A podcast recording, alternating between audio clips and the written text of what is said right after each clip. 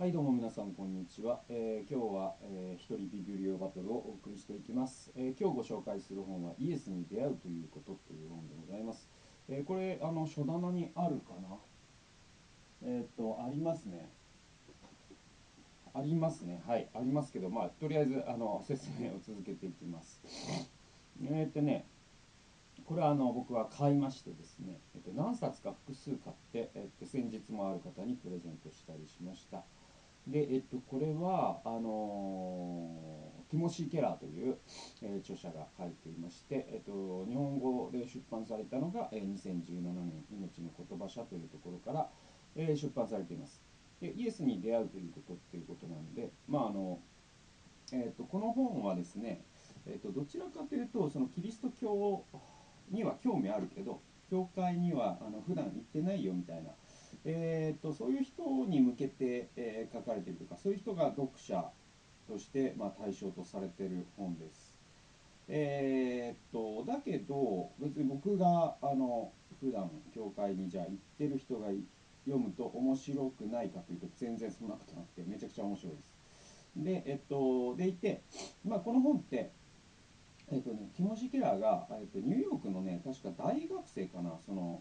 えーと、信仰を持ってない大学生のための連続講演みたいなのをしたんですね。えーと、その、えーと、こう書き起こしだったと僕は記憶してるんでなのでその、まあ、無神論者とかですねその無宗教の人が読むとすごく面白い、えー、本になっていると思います。でえっとまあ結構潜在的にその日本人というのは特にまたあのキリスト教には興味があるけどクリスチャンにはならないみたいな立場を取る人はすごく多いんじゃないかなと思います。えー、っと結構多いと思います。でまああのそれはそれでいいんだけれどもあのなんだろうなあのまずそれが何であるかを知るというところまですら到達してないのに、えっと、とりあえずやめとくわっていう態度っていうのは、まあ、もったいないというか、ね、単純に言ってね。えー、なんで、えっと、じゃあそれが何どういうことなの？みたいなことをじゃあ知りたいってなった時にじゃあ聖書を読んでも結構あの聖書というのはですね割とあの自力で読みこなせる人って多分あの相当な知識人でも無理だと思います。これ1冊だけ持ってじゃあ読みこなしてくださいよというのは。というのはそういうふうには書かれてなくてあのにえっ、とねあの一緒に読んでいったりとかですね何ていうかな普通の本とはデザインが違うんですよ。あの1人の著者によって書かれているものでもないしね、えー、66冊の本からなってるし。えだからその聖書をじゃ読みこなして俺はキリスト教を把握するぜとかって言ってるのはなんだろうこの2000年の何千人何万人という神学者の努力を俺の脳内でやってやるぜみたいな話なんで傲慢極まりないというかもう無謀と言ってもいいでしょうね、はい、自分で相対性理論を発見してやるぜって言っているようなもんなんであのやめといた方がいいです。はい。でじゃああのどういう本どういう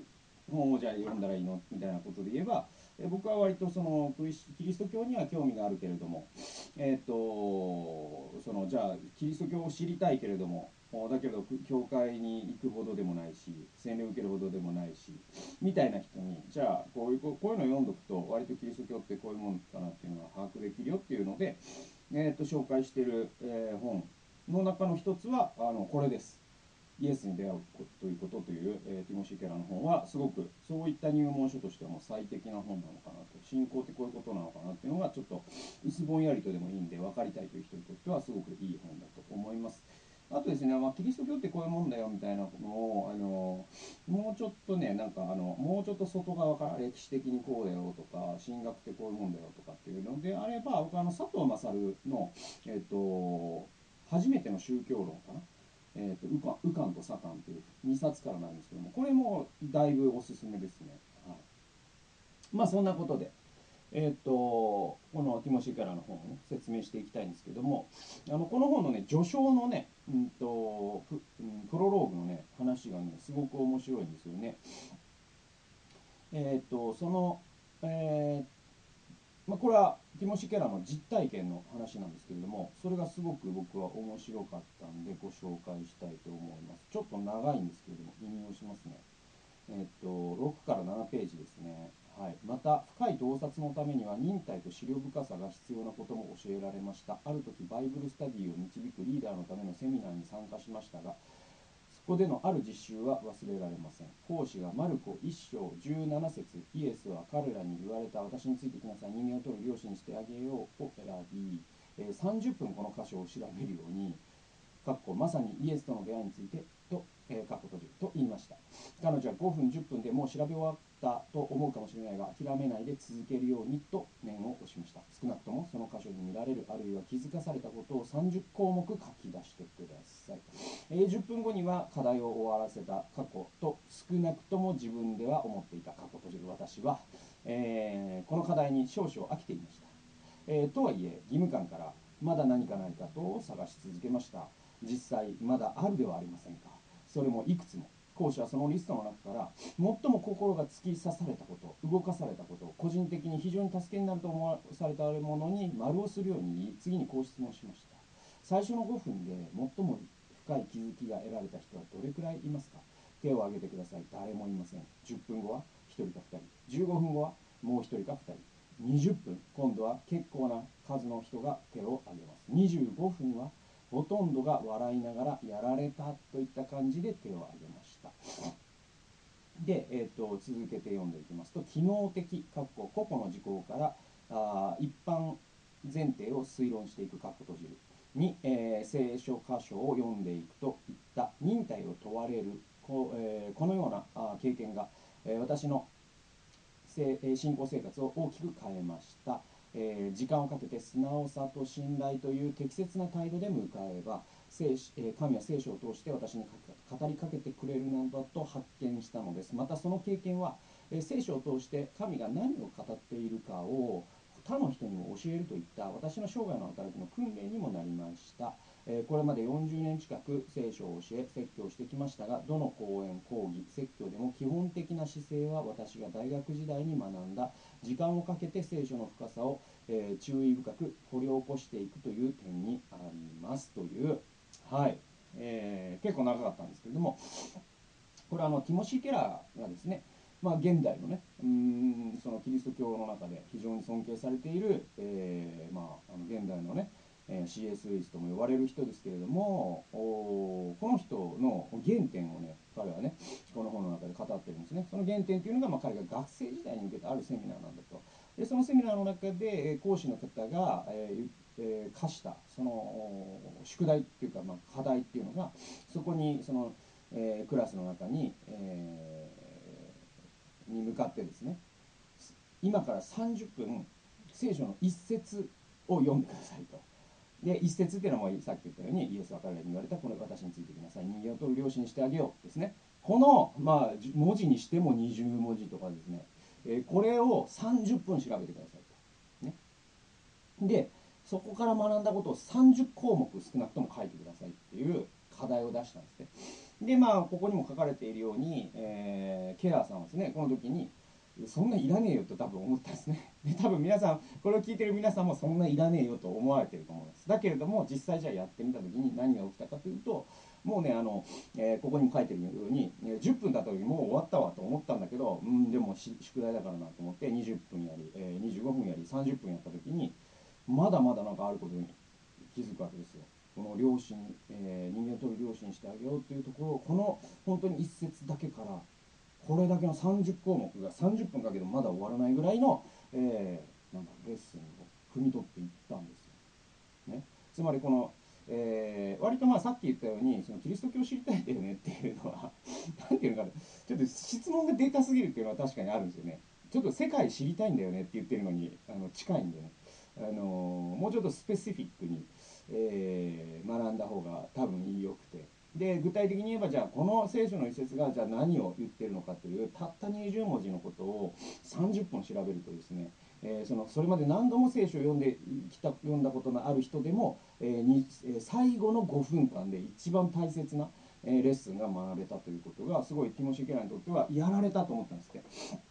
えーもうそこにクラスにいた誰もがですねそんないらねえよと思ったんだけども、えー終わった時にはクラスにいた誰もが25分経った最後の5分で一番大切なレッスンを神が語ってくださったという体験をした。でこのことによってティモシー・ケラーはですねこの機能的に聖書を学んでいくというそういう、え忍耐を問われるような、えー、経験ですね。えこれが、まあ、自分の信仰生活を変えたんだっていうふうに彼は言っています。この体験が自分の信仰生活を変えたと。で、まあ、彼の場合はティモシー・ケラーというのはもうあの聖書を教えることがあもう仕事なわけですよ。で聖書を教えるということにおいてこの世界で、えー、多分、え一番上手にできる人の一人なわけですよ。ティモシー・ケラさんっていうのはね。だけれどもあの時のその30分かけて一節を読んだことによってえー、その最後の方に神が一番大切なレッスンを、えーと、くださったというあの体験こそが、えー、今もその聖書を教えるということに関して自分を支えているよって、え、ケラーさんは言っています。い、でこれは本当にね、あの大切なことで割となんか聖書わかんないよって言ってる人はあのなんだろう読みすぎな気がしますね。あのそうですねなんか普通に読書するように読んだら、うんと、確かね、え僕の記憶によればですね例えばマタイの福音書の文字数とね、えーと、新聞1日分の文字数が同じぐらいだったんじゃないかな確かねぐらいなんですよ だからマタイの福音書28章までありますけれどもえーと、余裕で1日で読もうと思えば読めるし目を通すだけならもう新聞を読むように読めちゃうんですね、えー、だけれどもえー、その読み方だと少なくともそのこの機能的な読み方はできないと。ね、で機能的、まあ、演疫と機能っていうのの機能ですね。この機能的な、え読み方っていうのはこの一つの出来事から一般原則をたくさん抽出していくだからこう井戸をねなんかこう多分さっきのその新聞の読み方ってなんかい湖みたいなのがあってその表面をスンって撫でるみたいな感じなんですよ。でもあの機能的な読み方っていうのはもうねあの深さが100メートル以上ある、えーと、井戸からこうやってカタカタカタカタカタカタカタカタカタっつってもうもう30分ぐらいですねやってバケツから、えー、取りましたこの水はすげえなみたいなことに驚くっていうのが多分機能機能的な、まあ、ここでティモンシー・ケラーが、え、言ってる聖書の読み方で、まあ、こういった読み方ができるようになるとこのこういった読み方をま身につけるとですねもう聖書っていうのはですねもう一生読める書物になりますのであのこういった読み方ね別にクリスチャンじゃないとできない読み方でもないんでねあのクリスチャンじゃない人もね試してみるとすごくいいいいんじゃないかなと思います。えー、51ページいきたいと思います。えー、っと引用しますね、え、宗教熱心な人は常に神を信頼することについて話しますがちょっとでも自分の善意が自分の救いに貢献していると思えばもう自分が自分の救い主になってしまう点が実に巧妙ですそういう時あなたはあなた自身を信じているのです実際に不倫したり盗みを働いていたりしなくてもこの立場にいるならあなたの心はますますそのようなプライド自己義認不安定、嫉妬、悪意にあふれるようになり、周囲の人の生活を惨めにしていくでしょう。だからニコデモとサマリアの女性のどちらも、え恵みを必要とする同じ罪人として見ることができるのです。えー、それは私たち全員同じです。どんな場合でも、えー、あなたは自分自身の救い主、支配者になろうとし、神に借りを作らせ、あるいは少なくともちょっとでも自分に都合よく世界を動かそうとしています。どちらにしろイエスはそれを罪と呼びます。彼はあなたが生ける水が必要でそれにはもう一度生まれる必要があるというのですという、まあ、ここはですねあのニコデモというですねヨハネの福音書の3章ですね、えー、に出てくる、えー、人物がいます、えー、この人はですね宗教熱心な人ですごくですね聖書のことをいつも学んでいる人だったんですね、えところがですねその夜中にイエス様のところを訪ねてきてですねどうすれば新しく生まれて生まれることができるのですかってイエス様に、え聞くんですよ。で、えそこで有名な、ね、イエス様の言葉が生まれるんですね。人は新しく生まれなければあ神の国を見ることができないと。で、その後にそのヨハネ3章16節という、まあ、一番有名な、ね、聖書の言葉が続くんですけれども、えー、ここで、えーと、ケラーが言ってるのは、そのニコデモのそのうん惨めさというか罪っていうことに語るんですね。ついて語るんですよ。で、えっ、ー、とティモシー・ケラーの僕はあの一番、えー、彼が教えるのが上手な分野というのはもちろん聖書全般なんですけどもその中でも僕が彼が教えるのが一番上手な分野というのは偶像とは何かということに関して教えることにおいて彼はあ僕は僕が知る限り一番上手に偶像とは何かを教えることのできる人だと思います偽りの神々という、えー、彼が書いた、えー、本は丸々一冊偶像崇拝とは何かということを、えー、と語っている本ですけれどもその本もすごくおすすめですでえっとこのケラーはここでじゃあそのニコデモという人の、えーと、偶像崇拝の在り方について語るんですね。それでサマリアの女性っていうのは何かっていうとそのサマリアの、えー、あれですねその井戸の、えー、ほとりにいてですね、えーと、確かその5人の旦那と別れて今は別の男と住んでますみたいなことを言う人ですよ。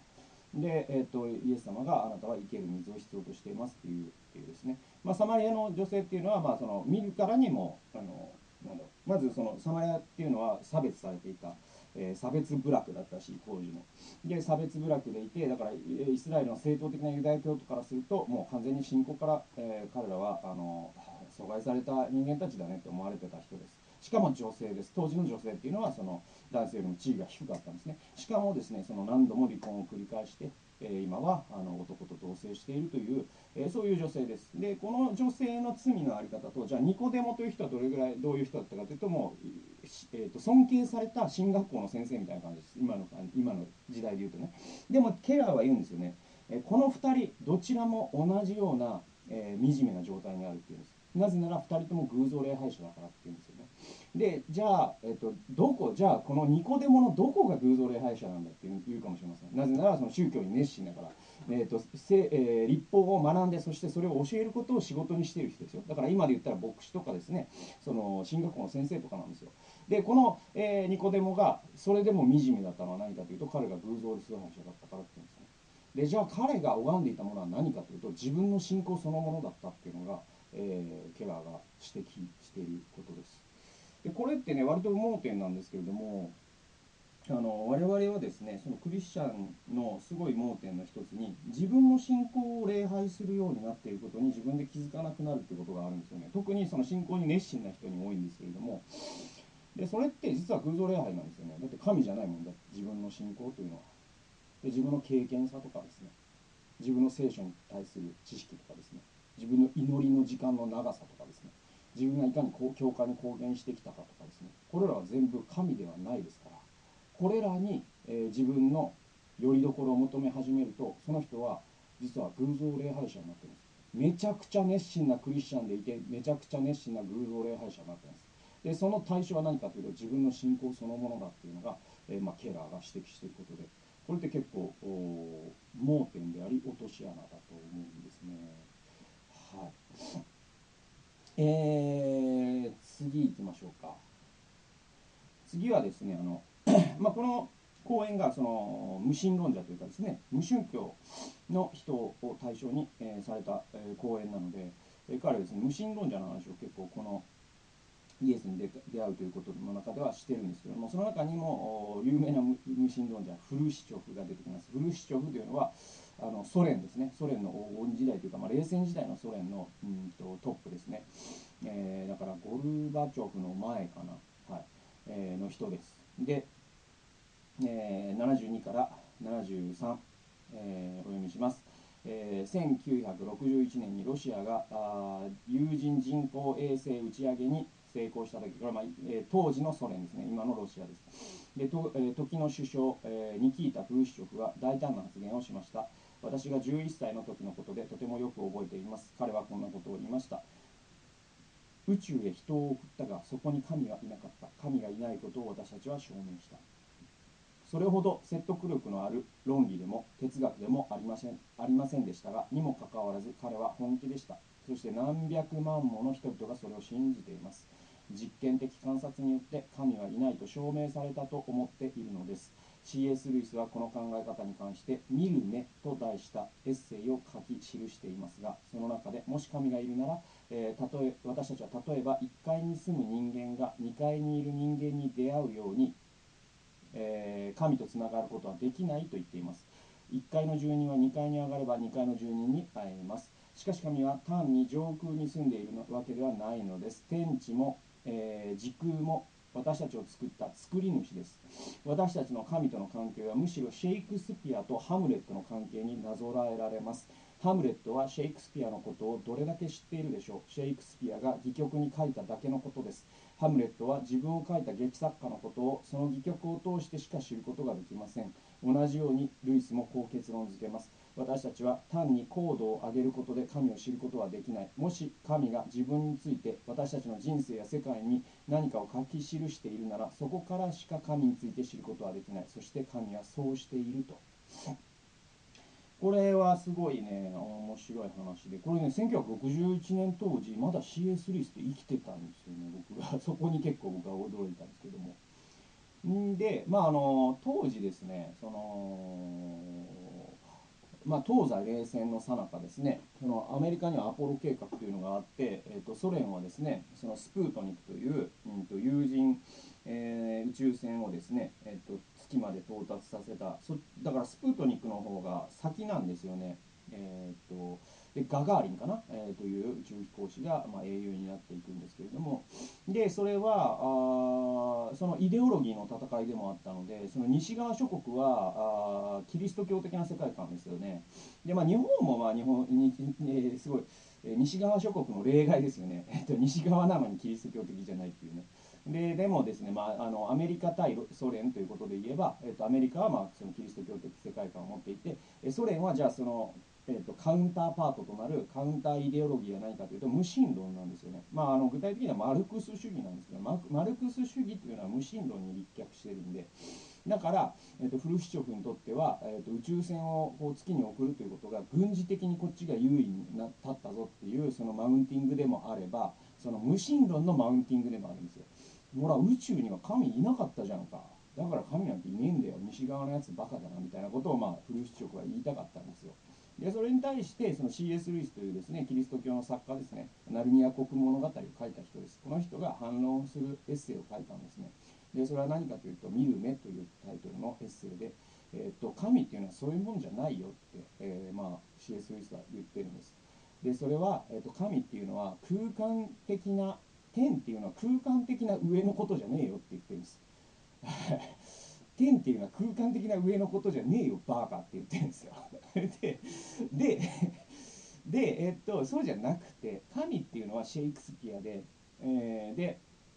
えっと、我々人間っていうのがハムレットみたいなもの。だから天っていうのがその神がおられる作家がいる次元であって、えっと、地っていうのはこの2次元のその紙の上の平面みたいなものです。だから次元が一つ上っていうのが天っていうの天っていう概念なんだよって C.S. ルイスが言ってるっていうのは僕すごく感動なんですけどもなんでかっていうと C.S. ルイスってですねその天国というものをの想像力を広げた人なんですよ。でこれすごい聖書的に広げた人なんですよ何かっていうと C.S. ルイスってナルニア国物語を書いたじゃないですかでナルニア国物語ってどういう、え、話かというとですね、えーと、と 4, 3兄弟かな？といとこかな、えー、ユースチスとかジルとかですね、まあ、その名前も忘れスーザンとかえー、忘れちゃったけど。えっと、えー、その3兄弟プラスいとこがあ不思議な扉を見つけちゃうんですよね。で不思議な扉を開けるとですねそこは異世界につながっていると。でその異世界ではなる、えーと、アスランというライオンの王が治めていていろんな種族がいてですね王国の歴史もそこにあるしですね空間もこの地球とは全然違うし時間の流れ方も違うとでそれが異世界でここで、え C.S. ルイスが描きたかったナルニアって何かっていうと天なんですよね。はい、で天と地の関係ってそういうもんだよっていう描き方をしたっていうところに C.S. ルイスの凄さがあって、それまでのキリスト教社会で、一般的に思われてた、えーと、天の在り方っていうのはフルシチョフと同じで上にあると思われてたんですよ。このどこかその雲の上にどこか空間があってそこに神がいるってえこれダンテの新曲っていうところからすごい影響を受けてるらしいんですけれどもでもそんなこと実は聖書には一個も書いてなくてむしろ CS ルイス的捉え方が正しいんですよこの地球とは違うこの宇宙とはですねこれ我々が観察可能なこの宇宙とは違う次元があってそこに天のえー、天という空間があってですね我々が知る空間とは違う空間があってそこには違う時間が流れていてそこでは神の意志が100%なされているっていうのがそれが天聖書が言う天の概念に近いんで CS ルイスって相当天国ということを彼なりに神学的に見ても正しく捉えていた人なんですよね。でその人がフルシチョフのその、えー、上には神はいねえよバーカと発言したというのはすごく大切なことでで彼が言ってるのはシェイクスピアとハムレットの関係ということなんですねでまああのハムレットあんまり あの日本あの日本であの読んでる人はあんまり多くはないんで、えーと、もうちょっと平た平たくというかちょっと置き換えて言うと、えー、そうですね井上武彦と桜木花道の関係って言ったらいいでしょうかね。はい、であの「スラムダンクを書いたね井上武彦という漫画がいますけれども、えーと、桜木花道は井上武彦に永遠に会えないんですよ。なぜならあの湘北高校があるあの世界はこの世界とは違うからですよね。はいのび太はですね永遠に藤子不二雄先生には会えないんですよなぜならあの土管のあるあの町というのはこの世界には実在しないから実在の在り方が違うからなんですよ。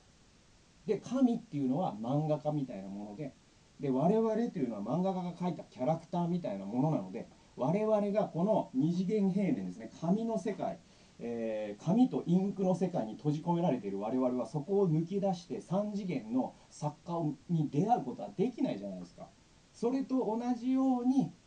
私たちは神を見る知ること見ることができないんですよ。で我々がいつか完全に神を3次元の世界で見る時が来るよっていうのが、まあ、聖書でいう御国が来ますようにということなんですよね。で再臨というのはそういうことなんですよ。で黙示録の20、えー、最後のところ、えー、21章 22, 22章というところはそれが完全に我々がそのこの神の世界から出て、えー、3次元の神と出会うという感動的なシーンが黙示録の最後のシーンなんですよ。ほいでですねえっ、となのでえー、何が言えるかというとこの C.S. ウィリスが言っているようにもし神が自己を掲示するとすればですねその桜木花道に井上武彦がですね自分のことを知ってほしいと思ったら井上武彦はその「スラムダンクの湘北高校の世界に行ってですねそこに自分を漫画として書くんですよでそういうことを井上武彦やってましたよね実際ねであの「スラムダンクのさあの単行本を買うとあの後ろのさなんかあの著者紹介みたいなところに自分のその井上さんの当時だとなんかあの赤いキャップかぶってシカゴブルーズかなんかのユニフォームを着てさあのいるあのちょっとコミカルな絵って皆さんも覚えてる人は覚えてると思うんですけども。でその絵としてなら井上武彦先生はですね桜木花道とも会話することが可能なんです。でこれを、まあ、あの作者の自己啓示ということができますね。でだとすると、えー、この世界の、えー、創造者としての神の作者の自己啓示は何かというとこれがイエス・キリストでありそして聖書なんですよ。この2つを通して我々はこの世界に書かれた井上武彦先生と会うことができるんですね、まあ、神と出会うことができるんですよ、はい、という話です。これはすごい面白い話だったですね。えー、そうですね。はい。次、88ページいきましょう。えっ、ー、と、ナチスが人間以下だということもできるでしょう。私たちとは全く違う、彼らがしたようなことを私たちはすることができないと。しかし、その見方には深刻的なもん深刻な問題があります。歴史上、ある時代全体について最も恐ろしいことは、えー、少数の個々の悪の指導者の存在というよりも、史上最高水準の学問科学文化を生み出していた社会全体の多数の人たちの凶暴だったことです。少数の孤立したモンスターの仕業だとしてその時代全体の失敗を帳消しにすることは不可能なのです。それにナチスを人間以下私たちを違うとする見方が実際彼らを、えー、考えられないほどの暴虐へかき、えー、駆り立てたのです。彼らもある階級の人々は人間以下自分より劣っているとみなしていたのですからあんたはあ彼らと、えー、あ違うあなたはあ彼らと私たちに共通する、えー、人間性を否定することができますか、えー、彼らが向かったような方向に向かいたいと思いますか、えナチスの大多数そして彼らに導かれた何百万人という人たちは牙を向いたモンスターではありませんでした。ハンナ・アーレントは後半中のアイヒマンを見てニューヨーク市に彼が精神異常などでは全くなくえー、憎悪も怒りも見せない。むしろキャリアアップしたかった普通の人物だと報じました。これを彼,、えー、彼女は悪の陳腐さと呼びました。悪は全ての普通の市民たちの心に潜んでいるのです。というですね。はい。えー、これもあのナチスというまあそのいわば現代の世界では絶対悪なんですね。で、えっと、ナチスのしたことなんて信じられないあいつらは人間以下だって私たちが言うならそれはまさしくナチスが使った論法の中に回収されてるっていうことを、まあ、ここで、えーティモシー・ケラは指摘していてこれ鋭い指摘だと思うんですよね。で僕らってねあの例えばじゃああのちょっともうちょっと分かりやすくするためにちょっと日本に引きつけて言うとねあのオウム真理教のねえーと、サリンをまいたね信者たちのことを信じられないって私たちは思ってるじゃないですか。であいつらはもう本当に人間以下だと。松本千鶴はもう死刑になって当たり前だと思う全員全員もうあんなやつらからは人権を剥奪してしまえっていうならそれはオウム真理教のポアの思想と同じですよ。だって同じ人間を思想が違うという理由で、えー、殺してもいい人権を剥奪してもいいっていうのがまさにオウムの論理だったわけだ。っていう実は罠があってでじゃあ我々がどういうふうにオウム的なものナチス的なものが社会を覆う時にですね我々がどうしたらそういうものに対して免疫を持っておくことができるのかっていうことを僕らは徹底的に考えなきゃいけないんだけれども実は日本の報道また世界のそのナチス以降の世論というのはそういうことに実は失敗してるんですよね。えー、我々はオウムを自分とは違う何かだと、えー、なんかまがまがしいものだというレッテルを貼ってですね、えー、まあ、報道し続けたわけですよ。我々常識を持った我々と非常識な、え、彼らどっか違う世界に行っちゃった彼らっていうふうに、えそういうふうなレッテル張りをしちゃったんですよ。だけど大事なのは我々と彼らは地続きだっていうことなんですね、えーと、村上春樹という人がですねアンダーグラウンドという、えまあのノンフィクションを書いててでそれはそのオウムの地下鉄サリン事件の被害者をインタビューしたあそのノンフィクションノンフィクションです。それすごい感動的なんですけれども、えー、その後にですね村上春樹はもう一冊書いてるんですね、えーと、そのタイトルちょっと今すぐに出てこないんですけれどもえっ、とですね、えー、その本というのは何かというと村上春樹が今度はオウム真理教の加害者側ですね。でもちろんですねあの主要ななんていうのもあの村井さんとか上優さんとかねあのだから主要なもう死刑になっちゃうような人のインタビューはあったからな確かなかったんですよね。じゃなくてむしろ一般の信者ですよ。その時に本当にあの小さな役割を担った人とかあのこのポアの計画を知ってようが知ってまいがあのオウム真理教という教団に入って上上久一色村に住んでた人えその人たちに、えっと、だいぶ経った後にインタビューをするんですね。でそのインタビュー集があその村上春樹が書いたそのアンダーグラウンドへのアンサーブックなんですよ。でその確か端末にですね、えっと、心理学者のあの河合隼っているんですけどもその人と村上春樹の対談が載っててでそれがねすっごく面白かったんですよね。でそれはですねえー、どういう対談だったかっていうとその村上春樹がですねその今はだからそのオウムの信者の中には今も信者だっていう人もいればもう今はもうあの事件をきっかけにオウム真理教の信者であることをやめちゃった人もいるんですよ。でその時のことを語るんですよね。自分はこういう生い立ちででこういうその大学のサークルで誘われてそう言ったらヨガの研究をしないかって言われて、えヨガ同好会に入って、えそれでなんかだんだんこう朝原というすごいあの尊敬されている、えー、人がいるということを知った、えー、そしてその人が空中浮遊をするビデオを見た。でだんだん、えーと、それに浸水していって、えー、もう本当に、え孫子に声をかけられた時はもう涙が出て止まらなかった、えそしてあの日が来た。みたいなね。でそのニュースを知って私は衝撃を受けたと。でこんなことをする教団とは本当に思ってなかった。しショックを受けたし、えー、でもその中で尊敬してた先輩がいたからあどうしようかと思ったけれども僕はうんここと決別することに決めた。今は、えー、っとマンションに住んでるけれども隣の人に、えー、誰か知らない人に落書きをされてオウム出ていけと言われていますみたいなそんなインタビューなんですね。でえー、そのインタビューを総括してですね、えーと村えーと、村上春樹と河合隼があ、えーと、対談で言ってたことがすごく僕は印象的で実は私たちと彼らつまりそのオウム真理教の信者となった人たちの間にあるのは深い溝だとこの世界この社会全体は思っているかもしれないがインタビューして分かったのは我々と彼らの間にあるのは薄い膜でしかなかったっていうのが、えー、確かその本で、えー、村えー、村上春樹が言ってたことで。だから我々は何かの表紙にいつ彼らになってもおかしくないんだって思っとくことこそがすごく大事で自分を過信しちゃダメなんですね。ある日我々はあの戦時中に一億総玉砕っていうふうに叫んでですねこの戦争負けるかもって言った人を非国民と罵っていったその群衆の一人にある日自分がいるかもしれないんだって思っておくことがすごく大切なんですね。でここにハンナ・アーレントという人が出てきますけれどもこの人はま20世紀を代表する、え、思想家の一人でで、まあ、この人ここで「悪の陳腐さ」って訳されてるのは多分ねあの一般的には凡庸な悪って訳されてることが多いと思います思想界では。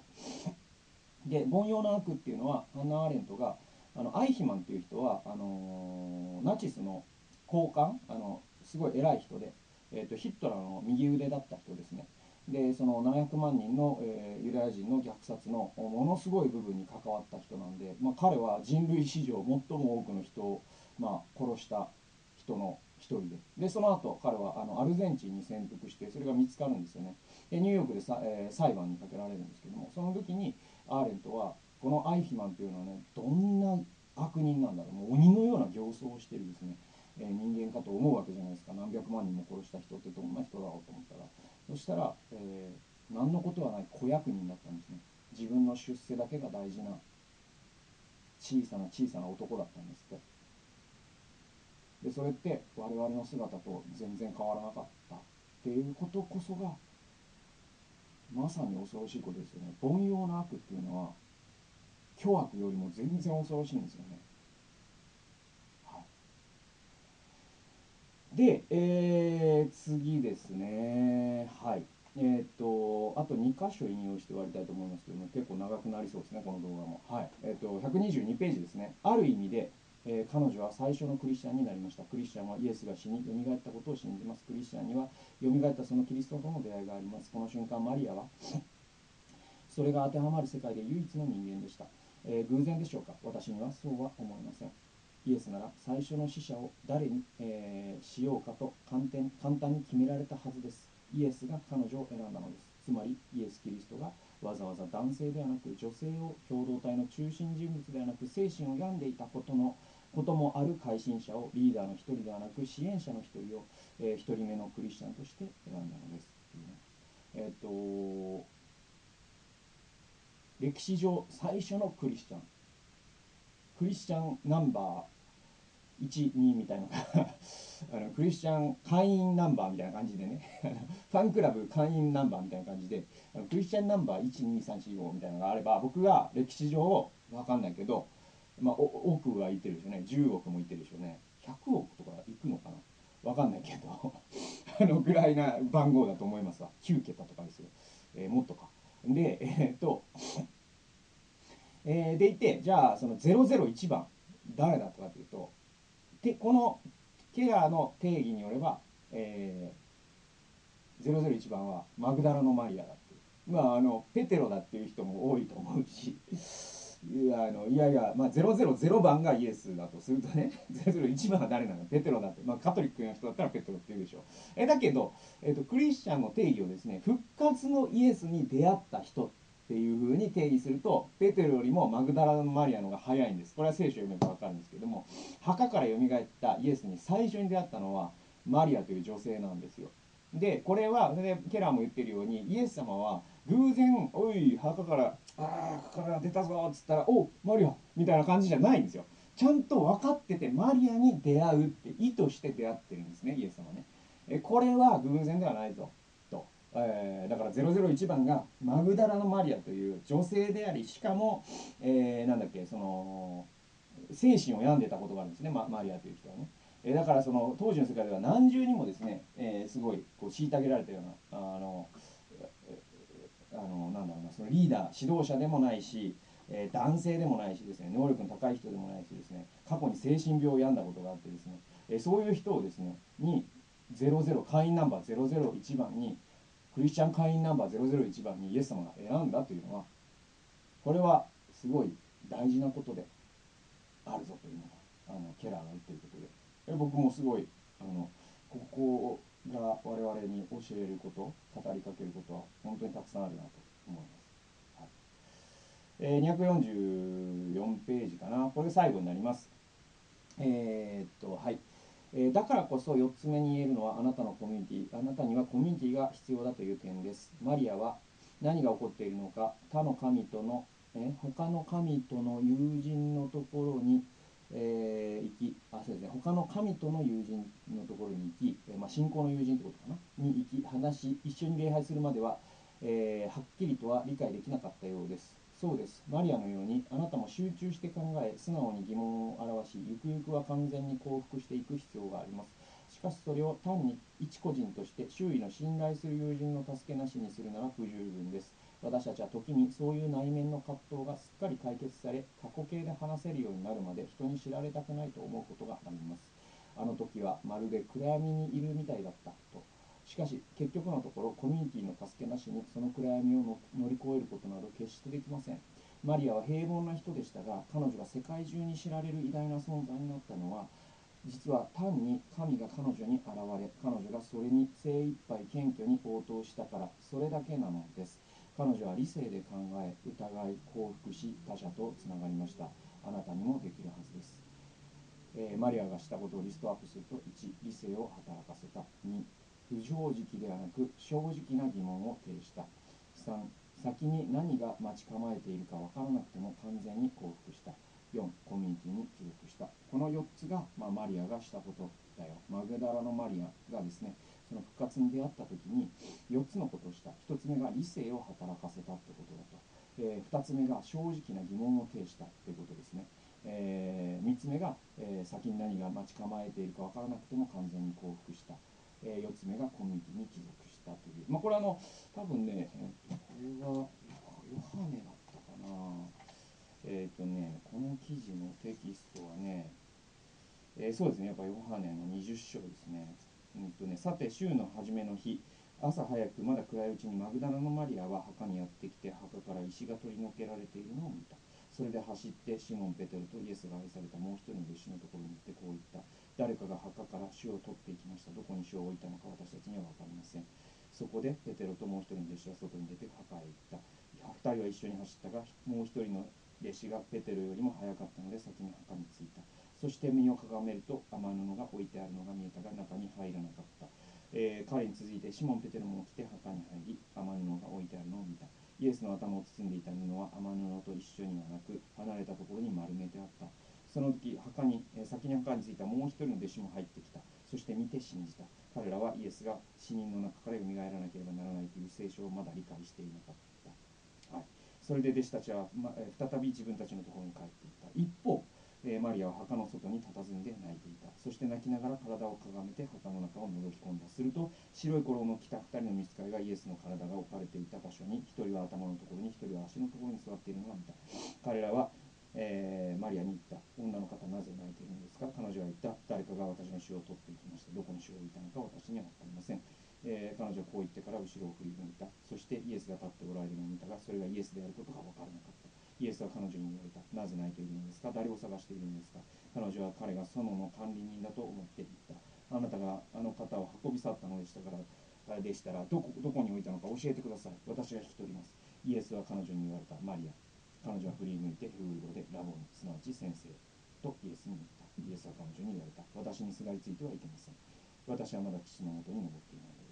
えー、私の兄弟たちのところに行って私は私の父でありあなた方の父である方私の神でありあなた方の神である方のところに登ると伝えなさい。マグダラのマリアは言って弟子たちに私は主を見ましたと言い、えー、主が自分にこれらのことを話されたことを伝えたという、まあ、非常に長いですね。箇所をね。全部読んじゃいましたけれども、ま、今読んだので理解していただけたと思うんですけどマグダラのマリアっていうのが、ま、最初にイエス様に出会ったという、まあ、これが顛末なんですよ。でこの過程でマリアがしたのは実はマリアってね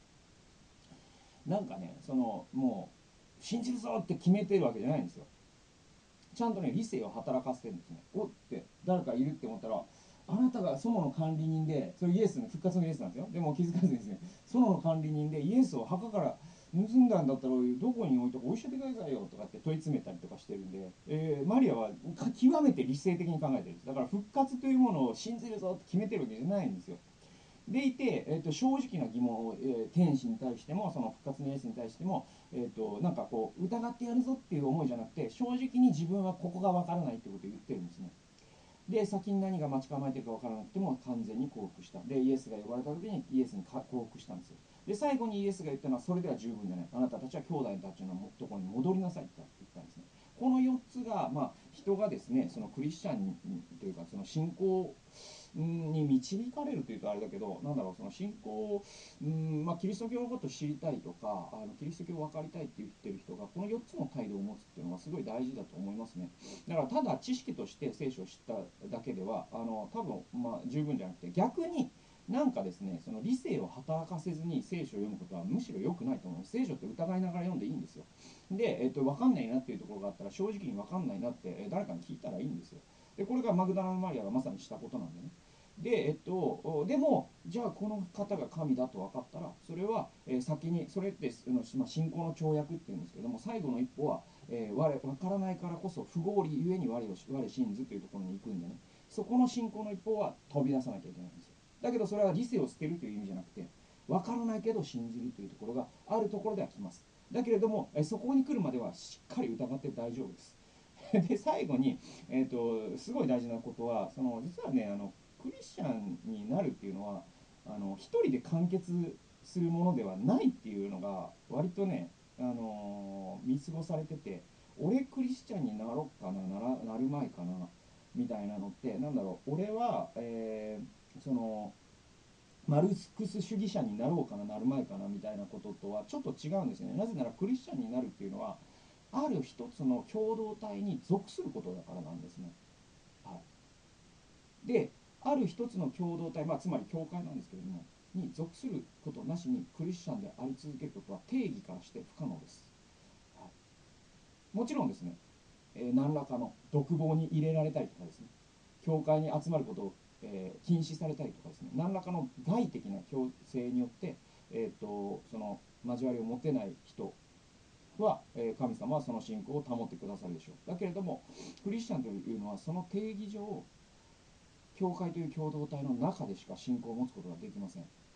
なぜなら信仰のプラクティスのほとんど全てがその共同体の人たちとの相互関係に還元されるからですね。クリスチャンって許し合うことじゃないですか。一人で許し合える人っていないじゃないですか。クリスチャンって励まし合うことじゃないですか。一人で励まし合える人いないじゃないですか。クリスチャンって教え合う人ですよ。で一人で教え合える人なんていないんですよ。だからコミュニティに属するっていうのが実はすごい大事なことなんですよね。はい。ということで、まあ、この本はですね、まあ、すっげえ長く話しましたけども、イエスに出会うということ、この本は、えー、非常にね、キリスト教って何か知りたいと思ってる人、え、信仰について知りたいと思っている、人に、え非常にいい入門書になってますし、まあ、信仰を持った、え持って長いよという人にもすごく多くの示唆を与えてくれる、え非常にいい本なので、おすすめです。えー、はい、ということで、最後までね、え聞いてくださった人が何人いるのかわからないぐらい長くなりましたけれども、え今日はですね、イエスに出会うということという、え本をご紹介しました、え最後までお聴きくださりありがとうございました。それではまた次回の動画及び音源でお会いしましょう。さよなら。